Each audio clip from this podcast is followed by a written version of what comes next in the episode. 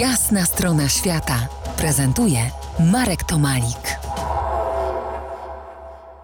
Po jasnej stronie świata Artur Owczarski, autor książki Teksas to stan umysłu. Arturze, flaga Teksasu jest biało-czerwona z gwiazdą. Teksas jest dwa razy większy od Polski, z porównywalną do Polski ilością ludzi. To chyba nie jedyne pewnie synchronizacje w tym temacie. Nie, no, ja się głównie skupiłem w swoich podróżach i, i, rozmowach z ludźmi na prowincji. I ta prowincja jest e, bardzo podobna do Polski e, ze względu na gościnność, która jest e, dosyć e, tożsama. Na prowincji jest też spora religijność, którą u nas na prowincji też można zauważyć.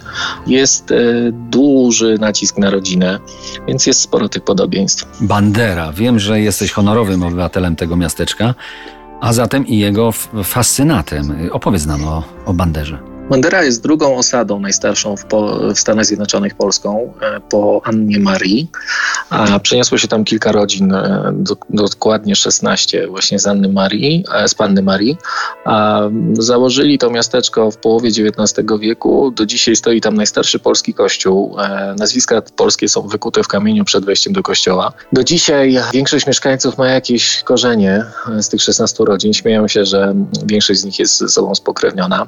Nikt już po polsku nie mówi, oprócz e, znam chyba jedną czy dwie osoby, jest ksiądz polski i znam jedną dziewczynę, która pracuje w sklepie z upomnikami, która jest Polką. Ale z tamtych czasów już nikt tego polskiego nie potrafi, ale mimo wszystko e, naklejki w barach e, pod tytułem Keep Bandera Polish albo na strzelnicy z bronią zapytaj Polaków o prawo do posiadania broni. Są takie elementy, które, które nawiązują do kraju ojczystego. No tak, druga najstarsza osada polska w Stanach, ale jednocześnie jest to światowa stolica kowboi. Rancha, hotele. To jest niewiarygodne, że światowa stolica kowboi jest osadą z, e, założoną przez Polaków. I, I, ludzi, którzy w Stanach jest to symptomatyczne, że każda miejscowość e, mówi o swoich korzeniach i skąd przybyli osadnicy. To jest to, o czym mówiłem wcześniej, że mm, stamtąd e, wychodził Western Trail, czyli miejsce, gdzie mm, gromadzili się pod miastem kowboje, wielkie stada bydła, wielu tysięcy sztuk, razem 10 milionów przez 25 lat. Tam było wszystko to, co znamy z filmów. Strzelaniny, salony, ob obozujący wokół miasta kowboje z wielkimi stadami. I ta tradycja przetrwała. Później były rancha, później były rancha, gdy przestało się opłacać e, hodować bydło, były rancha dla gości. Już w pierwszej połowie XX wieku ludzie przyjeżdżali tam głównie po to, żeby poczuć klimat kowbojski. Ale od starszych mieszkańców wiem o tym, że, że, że spotkanie kowbojów, którzy jeszcze przy bydle pracowali 70 lat temu nie było żadnym problemem.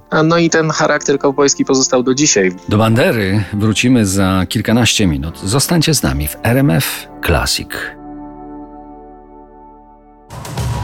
To jest jasna strona świata w RMS Classic.